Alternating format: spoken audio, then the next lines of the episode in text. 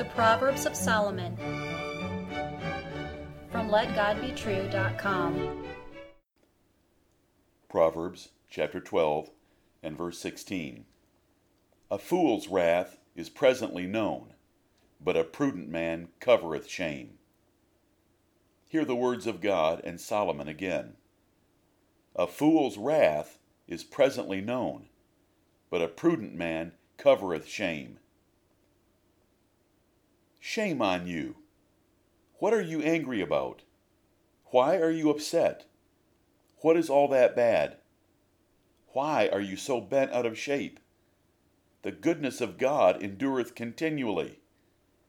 You have ten times as many things to be happy and thankful about than to be mad about. A quick temper marks a fool, since prudent men avoid the shame of wrath by ruling their spirits. Be quick to hear, forgive, and serve others, but be slow to speak and to wrath. It is infants and young, poorly trained children that scream for little or no reason. Do not prove yourself immature to others by not being able to control and govern your emotions. Wrath is vehement or violent anger, intense exasperation or resentment, deep indignation.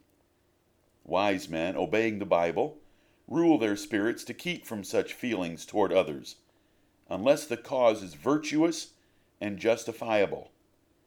Solomon wrote in Proverbs sixteen and verse thirty-two, "He that is slow to anger is better than the mighty, and he that ruleth his spirit than he that taketh a city." Anger and wrath are powerful passions, and they make men and women say and do things they would not otherwise do. Therefore, they must be ruled, and ruled tightly. Moses angrily smote the rock instead of speaking to it, and the Lord God kept him from entering the land of Canaan. Anger moved King Saul to try to kill his own faithful son Jonathan.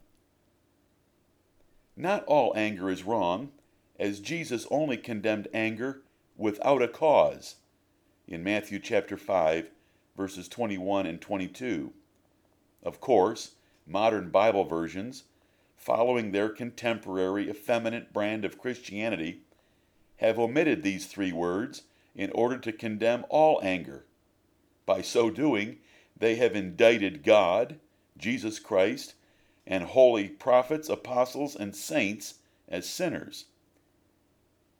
Paul further clarified this important point in Ephesians chapter four and verse twenty-six, when he explained, "Be ye angry, and sin not. Let not the sun go down upon your wrath." When anger does occur, you cannot let it cause you to sin, and anger should not be allowed to fester and turn into bitterness.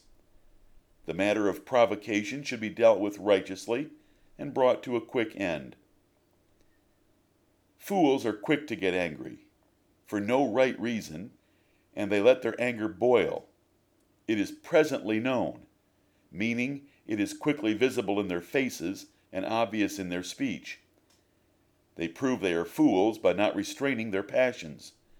Wise men restrain their spirits and control their reactions to any situation. Fools react without thinking. Wise men think before reacting. Fools are controlled by their anger.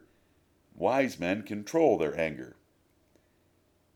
Here is the important lesson of the proverb. A prudent man will think first and avoid the shame of hasty anger that could cause him to act foolishly. The purpose of the book of Proverbs is to teach you wisdom for success in life, and you will never be successful if you do not learn to control and rule your passions, especially wrath, anger, and envy.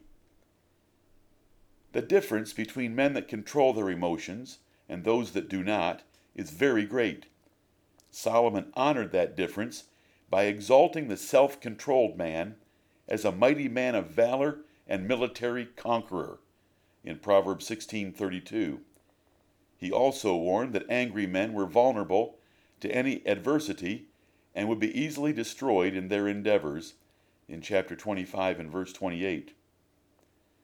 Another lesson, though not taught directly here, is that a wise man avoids angry men, lest he get a snare to his soul. If you associate with those who do not rule their spirits and tempers, you will pick up their perverse habits. If you once had self-control and composure, you will lose it, and you will begin to fail in life. Listener, rule your spirit. Do not let it rule you. James wrote in chapter one and verse twenty, "For the wrath of man worketh not the righteousness of God." It is impossible to be the child of God you should be if you let anger burst from your heart and bring you to shame. There is no glory in anger and strife, regardless of how your flesh, the world, or Satan lies to you.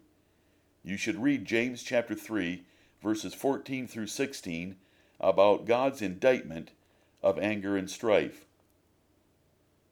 World-class athletes control and rule all their desires and passions in their diligent pursuit of championships or other honors and rewards in the athletic sphere. It is called temperance.